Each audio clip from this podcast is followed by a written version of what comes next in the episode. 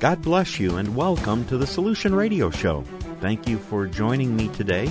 I'm Greg Backus, your host. Jesus Christ is the solution for all the situations you and I might find ourselves in. He is God's solution for all mankind, for all time. He stated in the Gospel of John, chapter 14, verse 6, "I am the way, the truth, and the life.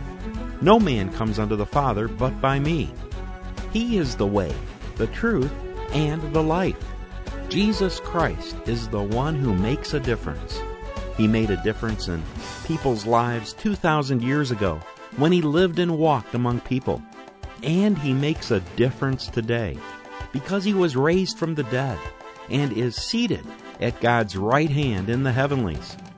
I trust that Christ Jesus makes a difference in your life today, that you see the tremendous love that God has for you, that you come to have a deeper and more full relationship with God as your Heavenly Father, that you see your purpose in life is far above the day-to-day circumstances of life.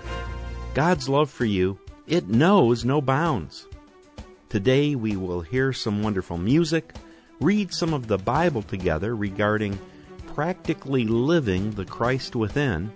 Our interview segment is with Dave Ferguson. Dave is the lead pastor of Community Christian Church here in Naperville, Illinois. He has authored or co-authored 7 books, of which Finding Your Way Back to God will be a part of today's discussion. Also, if you enjoy our broadcasts here on the Solution Radio Show, please tell your friends about us. If they're in the Chicago area, on Sunday mornings 10 a.m. to 11 a.m., we're broadcast on WBIG 1280 AM out of the Aurora, Naperville area, and then also on our website. There at the website we have links to all of our past shows. That's at www.thesolutionradioshow.com. Please feel free to pass that link across to your friends or post it on social media. On that site, all of our past shows are available for you to listen to. Let's start off today with Break Every Chain by Jesus Culture.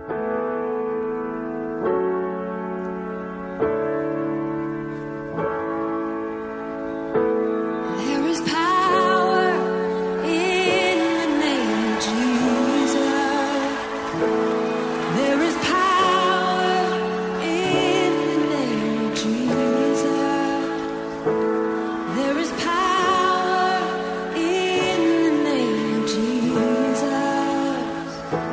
Break every chain.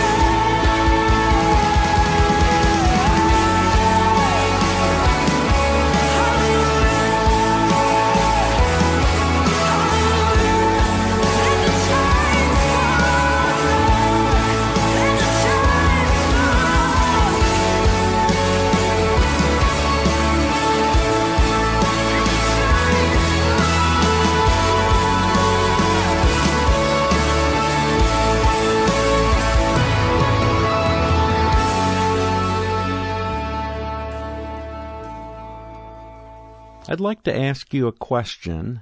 What have you been thinking about? Lately, I've been thinking about, what am I thinking about? You know, sometimes I can go through stretches of the day, an hour or two at a time, sometimes a half a day, sometimes even a whole day, and I don't remember what I've been thinking about. It's almost as if my mind has been on cruise control, and if you're anything like me, you've probably experienced some of the same. Or some of those days I may have placed my thoughts on the politics of the day because of what I heard on talk radio. Or my thoughts went to food because my stomach was telling me it was hungry. Or I was going over in my mind for some crazy reason old song lyrics from the 70s. Or dreams of a Cubs World Series this fall. Or if I'm at work and I'm working my computer job, I'm thinking on how best to communicate information or how to set up a database. Certainly, throughout the day, we need to direct our minds, our thoughts, to think about our occupation as we work at our jobs, or on a recipe as we cook dinner, or the directions on how to assemble a new swing set for our children or our grandchildren. But in between, all the thoughts that are necessary for our day-to-day living, there is much time available to direct our thoughts to the things of God and spiritual matters. We will see today from God's Word, from the Scriptures, that there is great reward resulting in joy and peace when we think godly thoughts. Also, I need to mention that in the context of our day-to-day activities where our thoughts must be directed at the task at hand, whether it be writing computer code, digging a ditch, fixing an appliance, or negotiating a business deal, in all those things, we are able to have those thoughts in those activities proceed out of the love of God that resides in our heart. That will happen when the foundation of our heart, the sure footing of our actions, are fixed firmly on God and the things of God and His Word. All of the issues of our life come from the heart. We'll later read that in Proverbs 4. Our heart can change as we change our thinking, what we feed our mind. We will see from God's Word today that the Bible is a living Word. It's alive. And when that Word of God is meditated upon and dwelt upon in our thinking, the living God, by way of His Spirit, and the living Word in your mind will transform your heart. It's not automatic. It's not automatic when you become a Christian. Nor does God take over your mind and make your heart and life become a certain way. Our Heavenly Father, He has done a holy, mighty, and gracious work for each of us through the accomplished work of His Son, Jesus Christ. Now it's time for you and I to live for Him. If only today we can get a glimpse of who we are in Christ to the end of believing our true identity, then our time together has been well spent. Let's begin by going to the Scriptures to see some of what we have in Christ. Then, after we see that, we'll look at the Word of God to see how to manifest or to show forth in our day-by-day living the greatness of that Christ within. We'll start here in the book of Colossians, chapter 1, verse 19. It states, "For it pleased the Father that in Him, in Christ, should all fullness dwell." God delights in the truth that all of His fullness dwells in Christ. The word fullness here in this verse in Colossians chapter 1 has an emphasis on completeness. Christ is lacking nothing. All that God has available is in Christ. He has withheld nothing.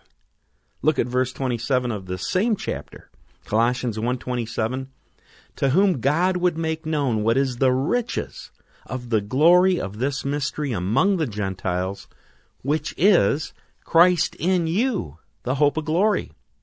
It's Christ in you, the hope of glory. God has made known the abundance of the wealth of His glory. and it is Christ in you, the hope of glory. That's the abundance of the wealth of his glory. We just read in verse 19 that God delights in the truth, that all fullness, all that's available, dwells in Christ. Now where is Christ? He's in you. And that Christ is the hope of God's glory, which is absolutely assured and sealed in you by the Spirit. That glorious moment in all its fullness will occur at the return of Jesus Christ. Think about that for a moment. All that God has available to give, he gave in Christ. And he is delighted in that truth. And you have Christ in you. You have all that's available already from God spiritually. It's all there. And it's chomping at the bit to be let loose in this world. But it can only manifest and show forth its greatness through you as you put on the mind of Christ. Wow! What a storehouse treasure of riches we have residing inside each of us. Christ in us, the hope of glory. In Colossians chapter 2, let's look at verses 9 and 10. For in Christ dwells all the fullness of the Godhead bodily, and you are complete in him, which is the head of all principality and power. Look at that. In Christ dwells or lives permanently all the fullness of God, the result of the completeness of the finished work of Jesus Christ resides in Christ, and that Christ is in you. What is that result? It's the Spirit of the living God, reestablishing his fellowship with his creation, mankind. In Christ, all that Adam lost in the fall is restored, and really so much more, because the Spirit received in the new birth through Christ is eternal, never to be lost or stolen. Look at verse 10 again. And you are complete in Christ. You are completely filled in Christ with all that our Heavenly Father has available to give. You are filled to the top. You are missing nothing. You are completely, absolutely complete in Christ.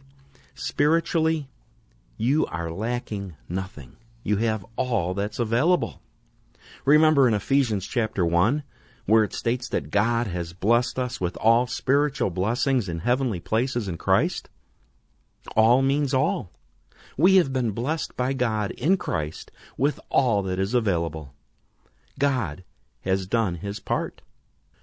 It's now time to step up to the plate, so to speak, and bat 1,000, living for God, making known the living Christ.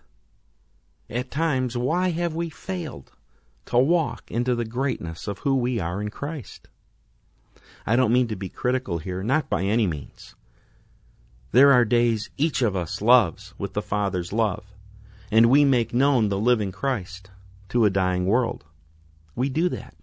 The sick get healed. The unsaved are saved. Hearts are mended.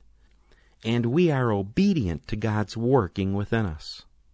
Those are some of the works that our Heavenly Father has prepared for us to walk in from before the foundation of the world.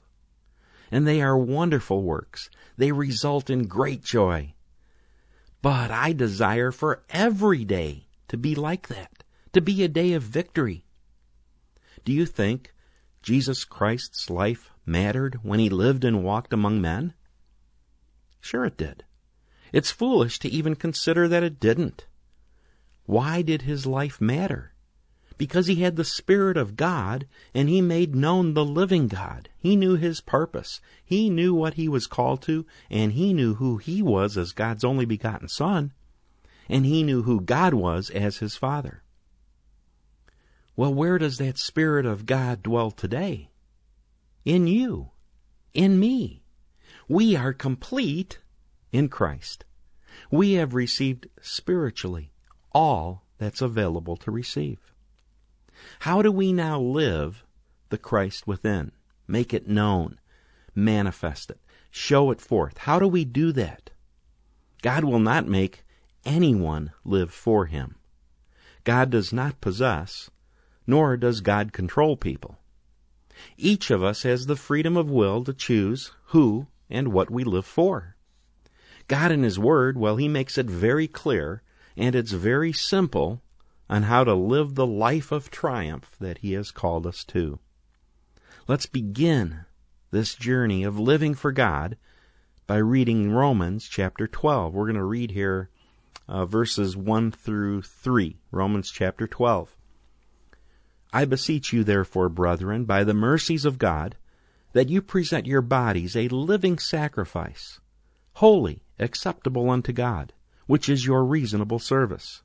And be not conformed, verse 2, to this world, but be ye transformed by the renewing of your mind, that you may prove what is that good and acceptable and perfect will of God. For I say through the grace given unto me, to every man that is among you, not to think of himself more highly than he ought to think, but to think soberly, according as God has dealt to every man the measure of faith. That's Romans chapter 12, verses 1 through 3. In verse 1 there it says, we are requested with great love and yearning, by way of the mercies of God, to become a living sacrifice. We are holy and well-pleasing in God's sight in Christ already. But now, let's show it forth. Let's live this holiness and this acceptance by God in our day-by-day life. It's really the only reasonable or logical thing to do. A living sacrifice is one that walks in love, obedient to the Spirit's direction, which is going to come by one of two ways. It's either going to come by way of the written word or by way of the Spirit of God working within. That is our service to God. Verse 2 simply gives us the practical application of our service to and for God. Let's read verse 2 again. And be not conformed to this world, but be ye transformed by the renewing of your mind, that you may prove what is that good and acceptable and perfect will of God. It says here we're not to be conformed or molded to this world. What is this world like? Galatians 1:4 states that Jesus Christ gave Himself for our sins so that He might deliver us from this present evil world. It's an evil world that we live in. I surely don't want to be molded to this world. I'm sure you don't either. How are we molded to this world? The molding to this world comes by way of thinking according to the ways of this world. That could include lying, cheating, stealing, personal gain no matter what the cost, deviant sexual behavior, murder, gossip, and the list just goes on and on. You could just read the newspaper or listen to the news to see what it is to be molded to this world. It's not hard to be molded to this evil age because that is what we've been raised in. That is what we are surrounded by. But, praise God, there is a way out. And the way out is the rest of verse 2. Be ye transformed by the renewing of your mind, that you may prove what is that good and acceptable and perfect will of God. This transformation will take place in your heart. This transformation will take place by the renewing of your mind. What is it to renew our mind? The word renewing here is a very key word. It means new in quality and improvement. What would it be to have a mind that is new in quality and has been improved? Previously, our minds were molded to this evil age. Now that we have received Christ, we are to put on the mind of Christ, the thoughts of God, to the end that our entire mind is saturated with the Word of God.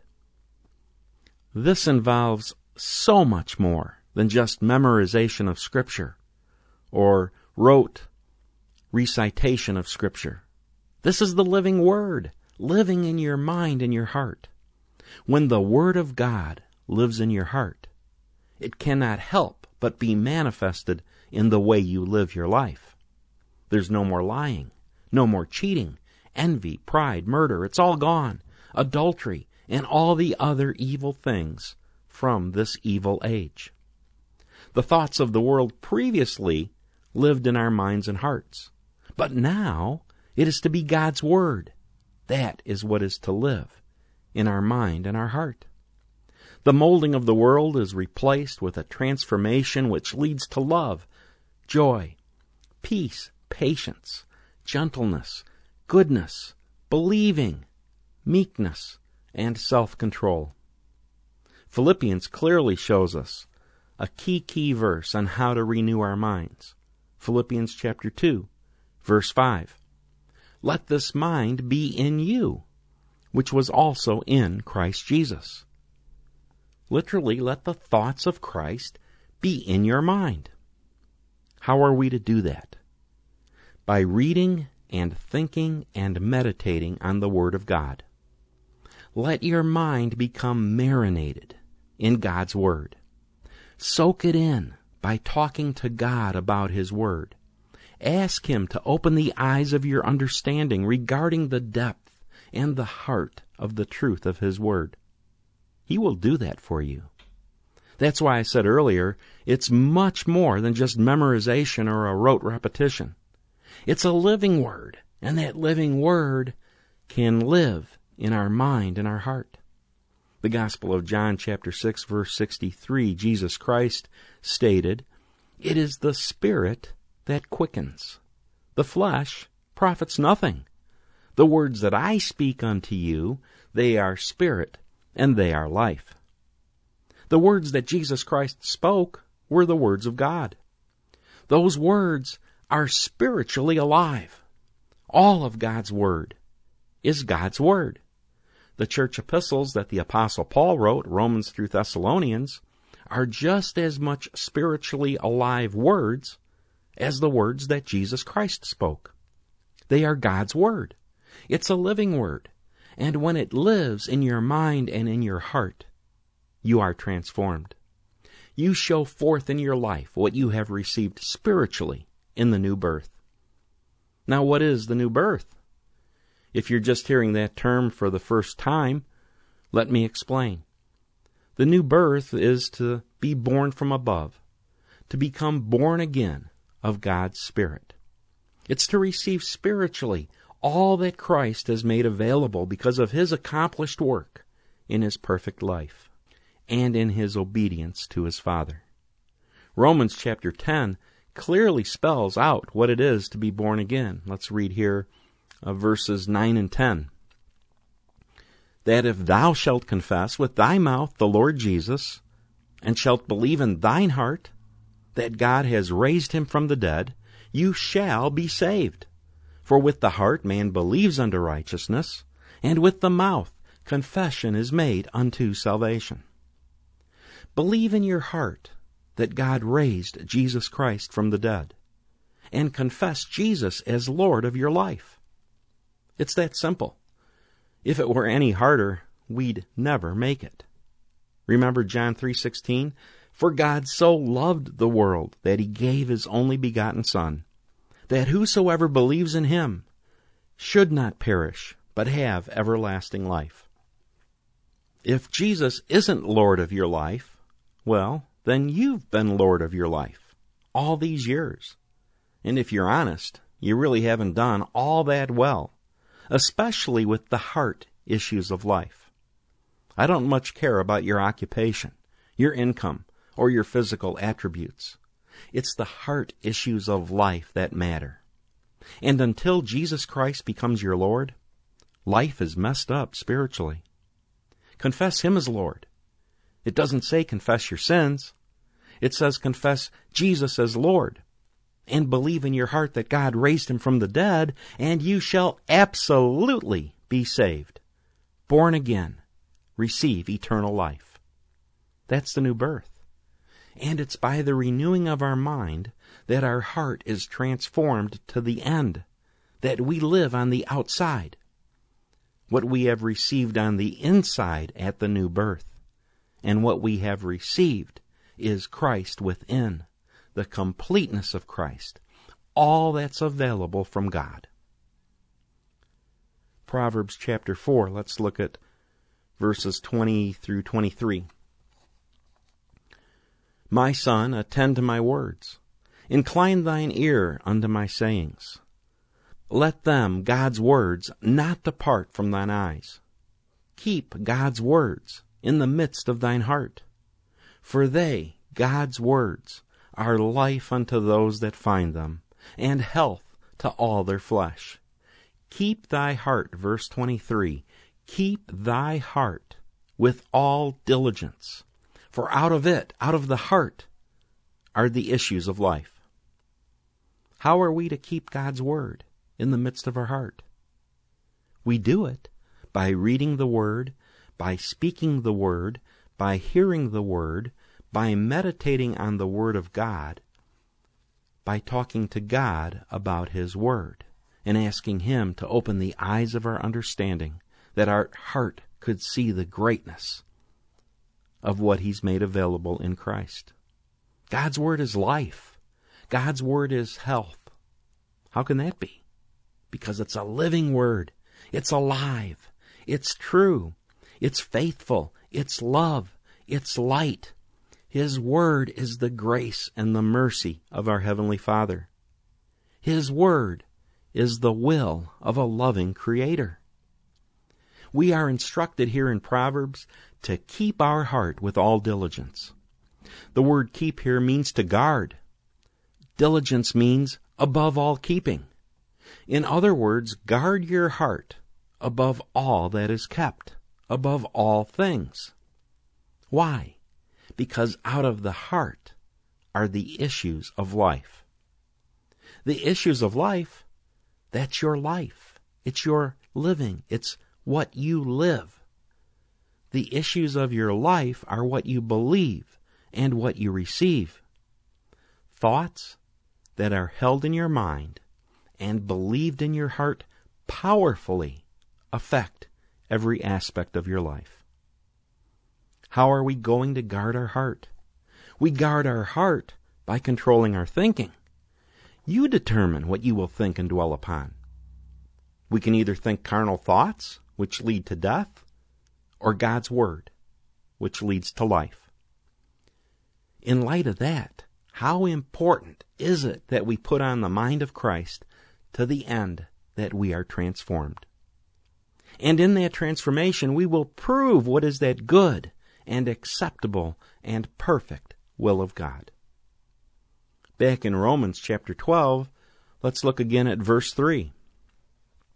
It states, For I say, through the grace given unto me, to every man that is among you, not to think of himself more highly than he ought to think, but to think soberly, according as God has dealt to every man the measure of faith. That's the King James translation. That translation is somewhat misleading, because this verse literally means to think of yourself what the Word of God says who you are in Christ. To think out of bounds would be to think that you were a self-made man or woman and that your accomplishments were based on your great ability. Also, to think out of bounds would be to think that all you are is a lowly sinner, unworthy and unrighteous because of what you've done or failed to do. Here it says we're to keep our thinking within the boundary of God's Word. The bounds are, know your righteousness in Christ and your standing as God's child in the kingdom of God. The boundary is who God says you are in the new birth. The boundary is what God has dealt to each of us, His Spirit, the Christ within. Our foundation for victorious living is found in Christ, and Christ alone.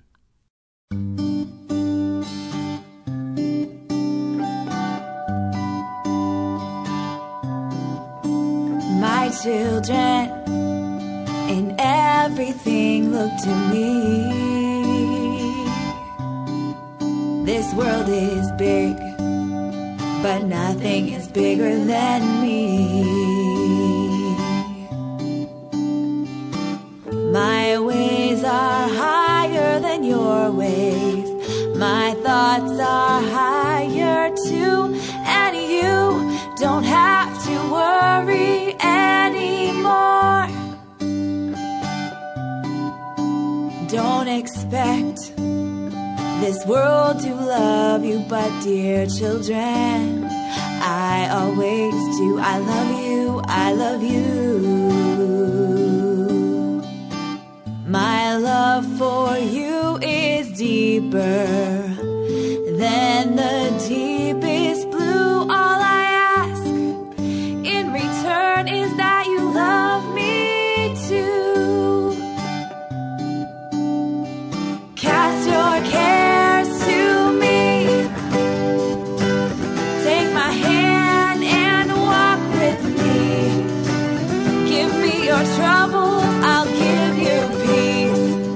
Nothing can separate you from my love.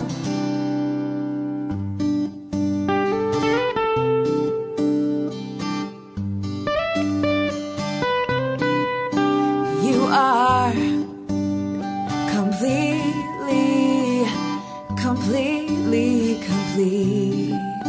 I am light. Let me guide your feet. I've paved a path for you so bright.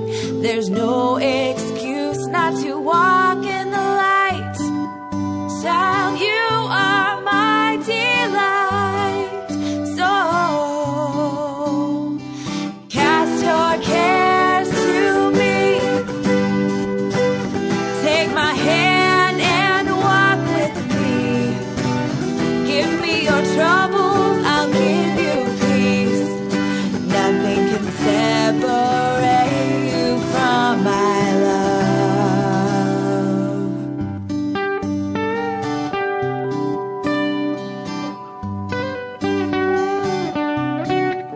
So when your heart begins to doubt, oh, remember what my word is about.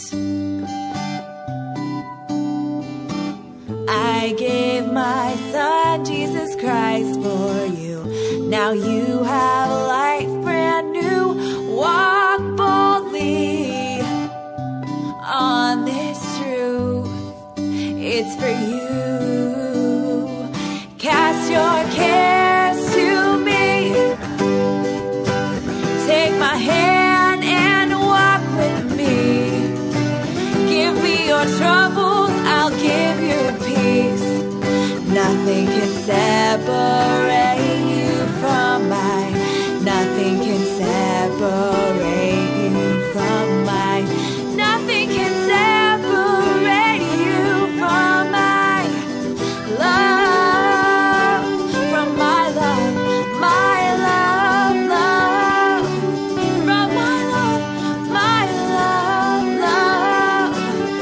my love.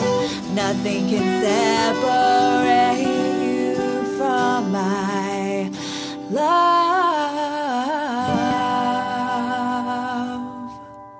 Our guest today is Dave Ferguson. Dave is the lead pastor of Community Christian Church in Naperville, Illinois. Community Christian has grown from a few college friends meeting in a house to thousands every weekend meeting at 12 locations in the Chicago area.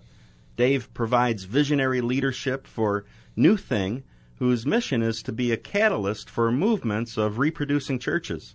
He has authored or co-authored 7 books, of which Finding Your Way Back to God will be part of today's discussion. I'd like to welcome Dave Ferguson to the Solution Radio Show. Welcome, Dave. Thanks for having me, Greg. Oh, it's great to have you here. Can you give us some of your background and what led you to become a minister of the gospel of Jesus Christ? I grew up in a Christian home, and my dad was a pastor. And maybe different than some of the experiences you hear sometimes from pastors' kids. Mine was actually a very positive one. It was a terrific church, and they are just They're both, my mom and dad are really pretty amazing people. But having said that, I did growing up kind of resent the idea of like, because everybody kind of thought, oh, your dad's a pastor, you'll be a pastor. So I really didn't want to have much to do with that. Mm-hmm. And it wasn't a rejection of church or Jesus, but it was kind of like the idea that you're going to do the same thing your dad's going to do. So I remember going to college, and somewhere in my first year of college, I began to wrestle with this question of, what are you going to trade your life for? And I knew, I don't know why, I mean, because it's at 18 or 19, that's a pretty big question.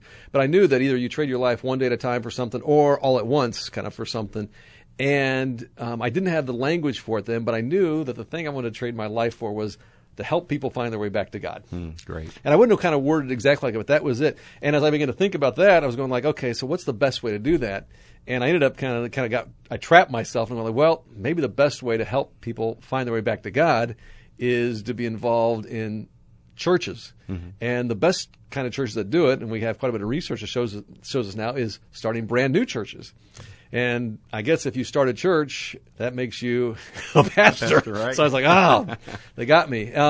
So that was really, it was that question of mm-hmm. what can I do to really help the most people find their way back to God? That's what really drove me more than the idea. Even to this day, I'm really not that enamored with the idea of being a pastor, because I think there's a lot of stereotypes that come with that. Mm-hmm. But I do love that mission. That's wonderful. Following in your dad's footsteps, not only earthly, but your heavenly Father as well. You got that right. Yeah. Well, in the book, Finding Your Way Back to God, I just recently finished reading that. You discuss 5 different awakenings in that book. Could you briefly explain each of those for our listeners? Yeah, I'd be glad to, Greg. I've been in community now, and I wrote this with my brother John, the two of us, both for more than 20 years. And we've had the opportunity to see, probably thousands of people that would articulate that way. This is where I found my way back to God. And we spent one whole day, and where we invited in and kind of scheduled about 25 folks to come in and just tell their story. Mm-hmm. And I tell you what, it was probably one of the most remarkable days of my life, because one person after another would tell their story about how they found their way back to God. And it was like you kind of grabbed them, they would grab us by the hand and kind of like take us on this journey where they were back to God. And every one of them, it was like the same, a similar kind of journey, different but similar. And it was kind of like if you were walking across a field, that pretty soon if you do it like 25 times, it kind of, there's a well-worn path. Mm-hmm. And what began to emerge for us after talking to these 25 folks, and then also reflecting on our experience for the last couple decades, there's like 5 different awakenings that seems like almost everybody has when they're finding their way back to God. And so that's the content of the book, and I'll kind of give them to you briefly here. The first awakening is what we call awakening to longing. And this is the idea where something wells up inside you at different points in your life, that there's got to be something more. For a lot of us, it's the longing to love or be loved. Mm-hmm. It's a longing for purpose. There's got to be some reason God put me in this earth, or even answers to the big questions of why certain things happen that don't make sense. And there's this longing inside us. Well, and so we begin to kind of try to pursue and satisfy those longings. And what we often do, unfortunately, is we try to satisfy that longing for love or that longing for purpose outside of God. Right. Which leads to the next awakening, which is this awakening to regret. And you're going like, what, this is not what I wanted. Mm-hmm. And we kind of go into the book a little bit. A lot of people get stuck in what we call the sorry cycle, where you go longing, regret. Mm-hmm. I still long. I regret again. Long, and around and around. Well, eventually, what we found with those folks, and as we looked over our shoulder at all these people, was a third awakening, which was awakening to help. And you go, I can't do this on my own. And in the book, we talk about help has a name, and his name's Jesus, and that's the help I need. And so when we meet Jesus, he's the one who helps us then find our way back to God. And when we find our way back to God, what we find then is really this love, this awakening to love, that he loves us. And I hope your listeners get this, that God loves us not as we should be, but just as we are. Not as we should be, but just as we are. That's exactly how he loves us, because we're his children. Well, what often happens, though, even in the Awakening 4, when we have this awakening to love, there's something, we call it the shadow that follows you home. That we go like, you know what, this is too good to be true. Mm-hmm. That God's going to he's going to get me, because, you know, I'm not that good of a person. And he's finally going to get even. And when we finally break through that, no matter what, he loves you. Right. He forgives you. Then you awaken to life, which is the fifth awakening. And what we found is that consistently people had those 5 awakenings. So we kind of laid that out. We then, as we began to look at the Bible too, we saw the story of the prodigal son, and those are the exact same kind of awakenings that Jesus uses is what's probably the greatest story he ever told, mm-hmm. the story of the prodigal son. And in the book, all those stories, all those testimonies were very encouraging. really a joy to read. Well, and imagine getting to spend a whole day with 25 people, because a lot of those stories were from some of those 25 people. Actually, there's more than even in the book. I mean, just one after another. And it both boosts your faith, but it's also just reignites your confidence in just how much God wants to have a relationship with us when you hear all those stories. And some of them where, I mean, people just totally wreck their lives, and then how God redeems it and puts it back together when they find His grace. Yeah, God is just so awesome. Yeah. Now, is there one of those five awakenings that you see most predominant in people's lives?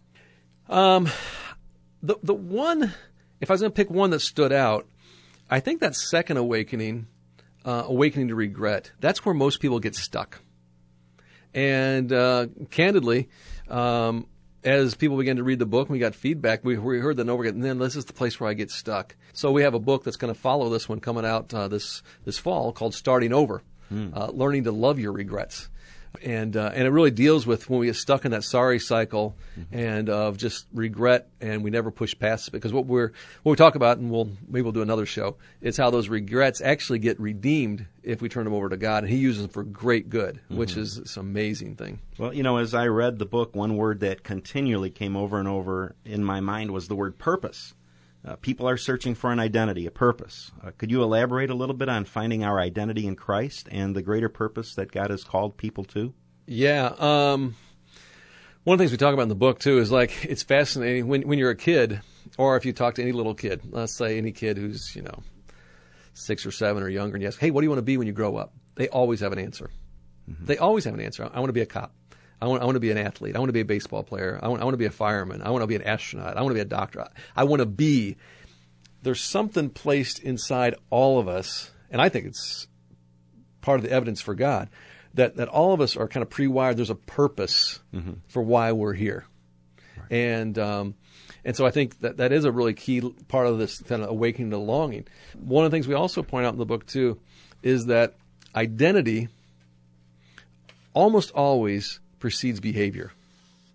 Identity precedes behavior. And when you begin to understand that my identity is not someone who is an alcoholic, that's not who I am, primarily, fundamentally at the core. I'm not someone primarily, fundamentally at the core who I am who's a child of a broken family. I'm not someone who's been rejected by my spouse. No, who I am at the core of my being is I'm a child of God. Right. And if you really get that I'm a child of God and I have a Father who loves me no matter what, that identity, I think when it seeps into your head and into your heart, it begins to change your behavior because it changes how you feel and then it changes how you act. And so it's such a crucial part of this finding your way back to God. Now, that's an awesome truth. And one of the chapters there, I think it's near the end of the book, where you have the 30-day wager. Yeah. The wager involves praying, practical application, and journaling. Yeah. Can you tell us a little bit about the wager and the payoff? Sure. Well, we borrowed something from the great mathematician Blaise Pascal. And Pascal was someone who himself was not a believer for some time and had a remarkable kind of middle of the night kind of awakening, this experience with God, and was so caught up in it, he wanted it for other intellectuals that he would interface with. And so he would often challenged them to a wager, and it actually then later got coined as Pascal's wager. And the wager was this, that, okay, why don't you begin to pray as though God exists and see if He doesn't reveal Himself? Why don't you pray? Just begin to pray and see if God doesn't reveal Himself, kind of betting on the idea, God says, seek me and you'll find me. Right. And it was a very experiential kind of thing, and what began to happen is that people would take him up on that bet, so to speak, and they would, and God would show up in remarkable ways. And so what we've done in the book is we've actually said, hey, here's a 30-day challenge. And we give 5 kind of big prayers, but then also kind of one for every awakening, and they'll take you through the course of a whole month. And we challenge people, you know what? If you're searching, and my hunch is there's a whole bunch of your listeners that could probably identify this, where they say, you know what, I believe in God, but I don't really feel like I'm connected to Him. I don't know how to access Him. I don't really feel kind of His presence, and I wish there was a way. And I would encourage them, if you're feeling like, man, I'd like to find my way back, I'm telling you, God wants to have that relationship with you even more than you want to have it with Him. And so, and maybe reading the book and then using this 30-day wager God, just pray through it and see if God doesn't show up. Because we've had example after example where, I mean, God does. He shows up, and you're going like, wow, God really is real. Right. Well, you know, I'm thinking, because I do a lot of street ministry and stuff like that, and I run into people that say, well, I don't believe in God. But that's a great thing to bring forth to them. Why don't you take 30 days and just pray, God, make yourself known if you're really there. And one of the things, I don't know if I mentioned this, but yeah, and Pascal would say, hey, listen, you have everything to gain and you have nothing to lose. Right, right. Actually, last night at Community Christian, we started a brand new 5-week series that I do with in a large group, small group format on Finding Your Way Back to God. And we had about 50 or 60 folks in the room. And then I would kind of facilitate, and I also would lead in a small table. There was a young lady, she was 20 years old, and she was there and is really just taking those steps, trying to figure this out, but really has these longings. Mm-hmm. And she's actually, it was kind of funny, she's a car dealer, works as a car salesman. And when we introduced Pascal's wager, you know, you have everything to gain, nothing to lose. She goes, I like a good sales pitch. I'm going to do it.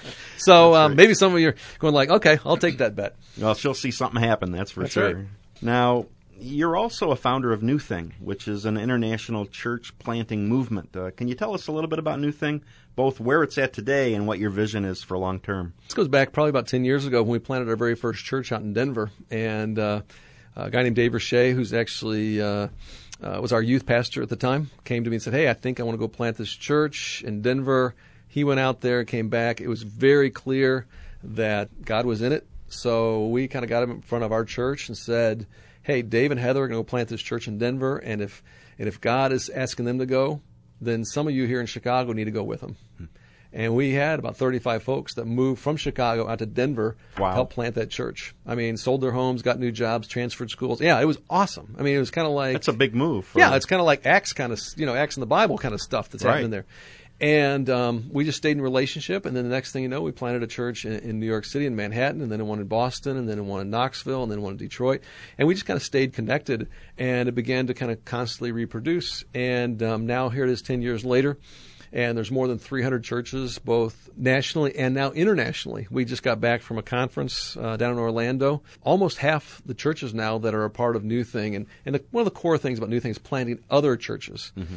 I don't know if your listeners know this or not, but one of the things that research has found is that actually brand new churches will reach 5 times as many new people as do existing churches of 10 years of age or older. That's interesting. Right. And so it's, and so churches too have a life cycle. I mean, mm-hmm. Greg, actually, if you look at your New Testament, you look at all those churches in the New Testament, go, hey, where are those churches? Right. And it turns out they died. So like the rest of us, churches have a life cycle. And so you give it everything you can for as long as you can. But one of the things we have to be doing is starting brand new churches to reach more people. And so that's why we're doing that. And that church in the home, too, is just so valuable where the small group. Oh, absolutely. And one of the things that we found, too, is that in these churches that are starting other churches, usually within those churches are small groups that are actually starting other small groups. Mm-hmm. And that is the lifeblood. Not so much the large group event, but the small group where that community is happening, where kind of discipleship's happening, where people are loving each other and take care of each mm-hmm. other. That's where the really good stuff happens. The foundation there, yeah absolutely. That's awesome. What's on your heart today, Dave, that you'd like to share with our listeners to encourage them in the things of God? I think the one thing that just kind of came to mind is, as we were talking, too, is maybe some people who are listening have kind of doubted whether God really is interested in them. And I think the one thing I would just really encourage them is back to this kind of this prayer. You know, go ahead and pray that prayer. Say, God, if you're real, make yourself real to me. And I'm telling you, He wants to have a relationship with you. He wants to have a relationship with you. And maybe secondly, maybe some of you that are listening, and there's also people that come to mind, you're going like, well, it's not really me, but there's people that I know that are like that too. And maybe this book could be something that would be helpful to them. We've had lots of people who bought the book and it's been helpful to them, but it's also been the kind that they'll buy, you know, 2 or 3 and begin to pass them out to different people. And we've seen some really cool stuff come as a result of that. And that's how I got your book from Lisa. Oh, is that right? A mutual friend. Right? Oh, yeah, that's right. Yeah. She purchased a couple of them and passed one along to me at that's awesome. One of my work locations. Well, Dave, what's the best way for our listeners to reach you in order, either to have you come speak at their church or their small Bible group, or to order your books. Yeah. I mean, certainly if they're kind of social media savvy, they can follow me on Twitter at Dave Ferguson. I'm also on Instagram and all that kind of stuff. But particularly for the book, the landing page would be yourwayback.org. So they go to yourwayback.org. I also have a website, DaveFerguson.org. So, I mean, if you got Google, you can find me. All right. I'll put links up on our website to all those locations as well. Thank you. Thank you, Dave, very much for joining us today. I appreciate it. My pleasure, Greg. God bless you.